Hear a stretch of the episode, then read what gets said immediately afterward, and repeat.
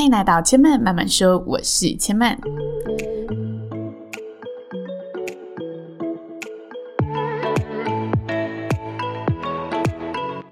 目前频道在 Apple Podcasts、Spotify、KKBox 以及 Google Podcasts 都听得到。喜欢的朋友欢迎帮千嫚订阅并留言评论，让更多人可以认识千嫚慢慢说喽。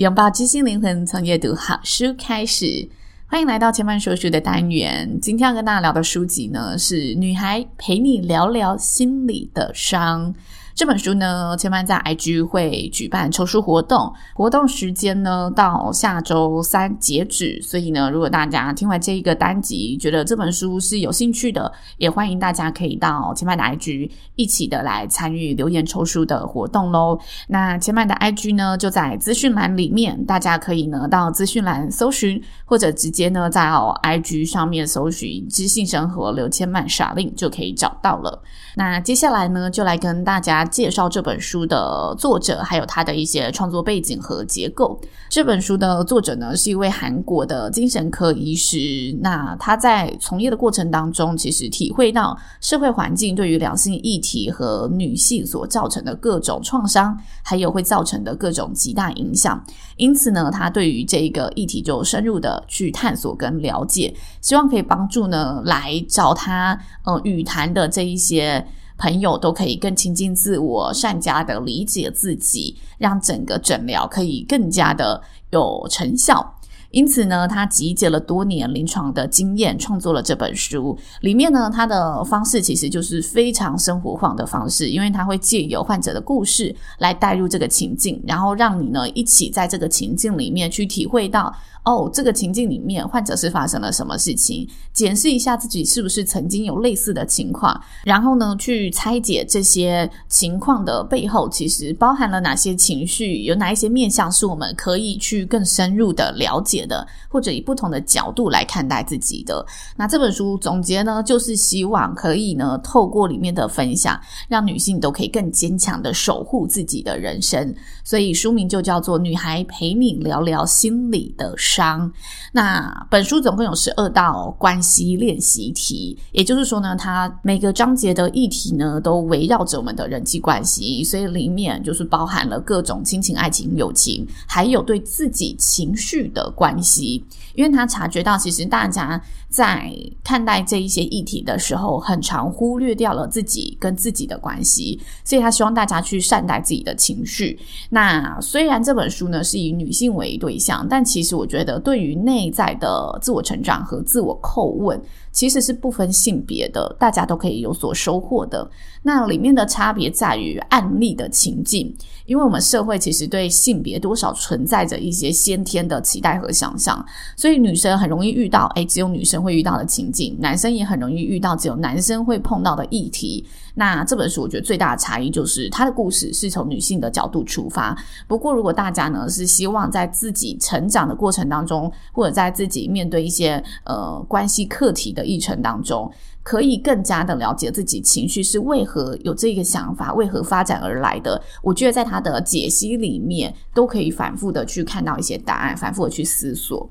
那今天我要跟大家分享一则呢，里面跟我们谈到的寓言故事。借这则寓言故事呢，再跟大家聊聊。我觉得，嗯，无论男女都非常受用的检视自我情绪的一个方式。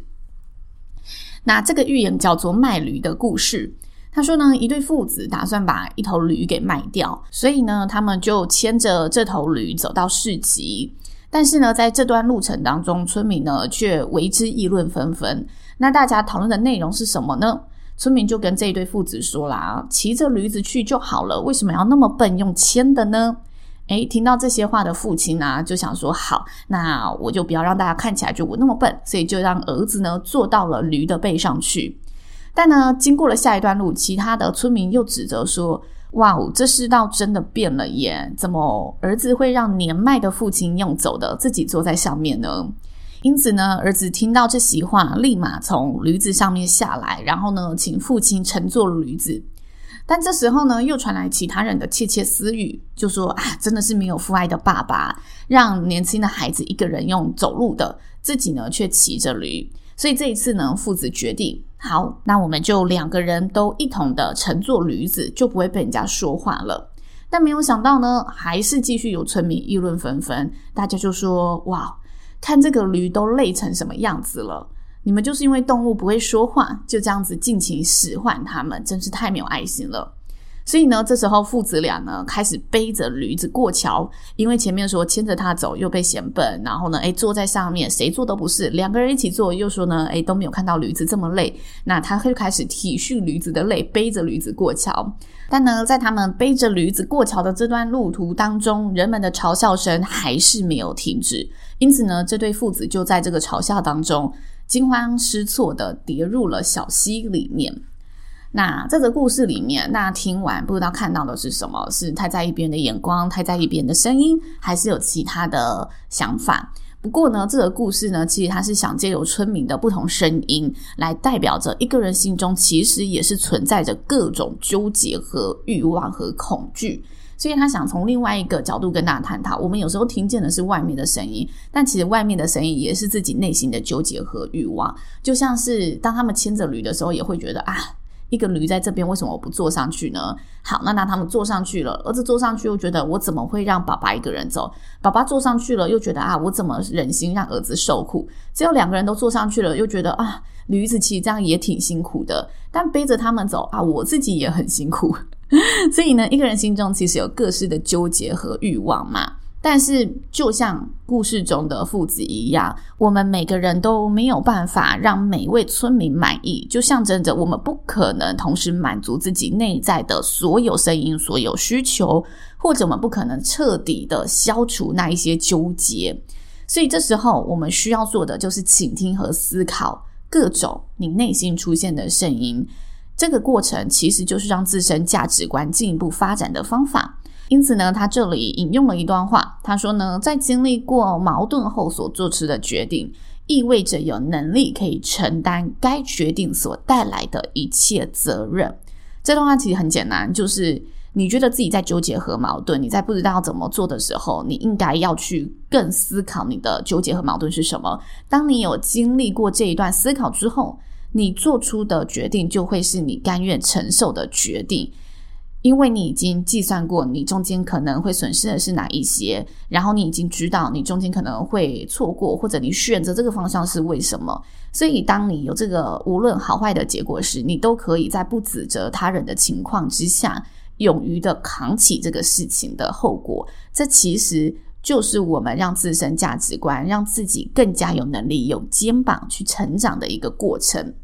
但是呢，这时候回到嗯方法论嘛，大家还是会希望知道到底要怎么样才可以让自己不会三心二意，不会心猿意马。可以知道，呃，放下这些纠结，或者可以去厘清这些纠结。他这里呢，就列下了几个阶段的思考方式。那这几个阶段呢，就在这里跟大家聊聊。然后大家如果觉得自己很常陷入呢，不知道要如何选择，心里呢有着各式的声音时，也许可以试试看这几个阶段，更帮助于自己厘清我想要的是什么。好，第一个阶段呢，就是看清现实。所以呢，你要先承认目前的状况不是我所理想的状况，不是我觉得合理的状况，因为我有太多声音纠结在其中了。所以，如果可以避免这样的处境，一定是更好的。你要先让自己有回归到这一个出发点去思考下个阶段。因此，下个阶段就是。我接受现在的情况，OK，我知道了，我也接受。很遗憾的是，我现在就是必须得处理这个议题，必须得正视这样的情景。那呢，当你都接受了，到了第三个阶段，就是要知道，我现在会处于这样的情况，并不是我的错。所以你不要觉得都是因为我太优柔寡断了，都是因为我太如何了，而导致我面临到这样的处境。先放下对自我的责备。接着，你才可以更加的中立的、更加的全盘的去思考。OK，下一个阶段，我知道这不是我的错，但我知道无论如何，我都需要做出这个决定。所以，下个阶段，第五个阶段，就是我要在这个决定的过程里面知道。有些事情是必须我来承受的，因为这个决定是我做出来的。当你呢有这五个阶段的心理建设之后，其实你在这个五个阶段里，你就已经建立起你必须承受和负担的一个情绪概念，你就不会因为你做出的任何决定而来责备自己，而来回头批判自己。所以，最健康的决定情况是，不管做出怎么样的决定，我知道我的人生都不会因此而戛然而止，生活会不断的延续下去。我这个决定无论如何都会为我迎来全新的机会，因为我是在一个最安全、受保障的前提下做抉择。我知道我放弃了什么，我知道我有可能会损失了什么。这样子我就不会被这一些我所恐惧的事情所淹没。其实呢，他在这里讲的恐惧的事情呢、是指人啊，常常在嗯这些欲望或这些声音里面都会出现两种声音，就是我想要和我非常害怕。我想要这个，但我又害怕。我选择这个会失去了什么？我想要那个，但是我又害怕，我选择那个也会失去了什么？所以呢，我们就处在一种精神心理学里面常见的神经质冲突。那神经质冲突包含的面向非常的广泛，但是呢，其中有一个环节就是指这一种人们在想要和害怕之间徘徊的这个心理倾向。那每个人百分之九十九的人一定都有遇过这样子的一个神经质冲突，只是你如何去驾驭这件事情，你如何可以更加的清晰知道，那我要如何放下这一些害怕。因此，他以这六个阶段。想要告诉你，如果你想要放下这一些神经质矛盾所带来的痛苦，你应该要先让自己有一个健康的心理状况。这些的健康的心理状况，就是透过以上阶段的一个心理建设，让自己在做决定的时候，可以更加的知道，你放弃的东西，并不是无谓的放弃，并不是真的靠感觉的放弃，而是你在这个过程当中，去逐渐培养出了自己的一个信念，相信我的选择结果。不会是像当当初那样，我是因为害怕而迫于选择这个结果。那当你具备这样的态度的时候，你就可以更加乐于承担自己的选择，更加的可以为自己的选择而付出。所以呢，他其实书里面想告诉大家，我们常常在选择的时候会将放弃视为一个嗯非常痛的环节。那每个人对“放弃”这个词的角度理解不同，大部分的人都会把它当成一个负面的词汇来使用。但他希望大家可以把放弃当做一个新的起跑线，把放弃当做我甘愿承受某些事物所做出的一个决定而已。因此，未来无论结果如何，无论你的选择带你走向什么样的方向，都不要去埋怨自己当初所做的选择，因为用过去所做出的选择来责备现在的自己，其实是对现在的自己非常不公平，也能不负责任的一件事情。因为你否认了你现在的努力，又否定了那一个过去为了做出这个决定而经历层层思考、层层关卡的自己。这是一个我们非常不必要的自我伤害，所以他希望大家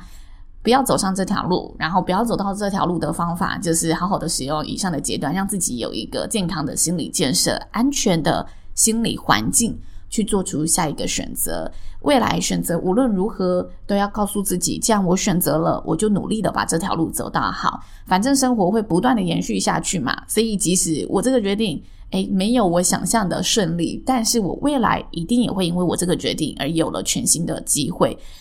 其实还蛮正向心理学的，但我觉得蛮多在讨论就是心理难题的书籍，最后都还是会带入这个正向心理学的元素。那这也是不可避免的啦，因为这类书籍都是在跟大家探讨你生活中会遇到的一些纠结跟难关嘛。那当人们在遇到这些困难之际时，心里的负面情绪一定多过于正面情绪。所以如果需要平衡，就是要提醒你，你可以往另外一个正向的方向去好好的思考，才可以在自己和这个世界里寻得刚刚好的平衡，让自己呢不要只陷在我们看到的负面的挣扎里面。以上就是千曼今天这本书籍的分享，《女孩陪你聊聊心里的伤》。如果大家呢对这本书的内容方向是有兴趣的，欢迎大家赶快呢到千曼的 IG 一起来参与抽书活动喽！千曼慢慢说，今天就说到这里了，也邀请大家下次再来听我说喽，拜拜。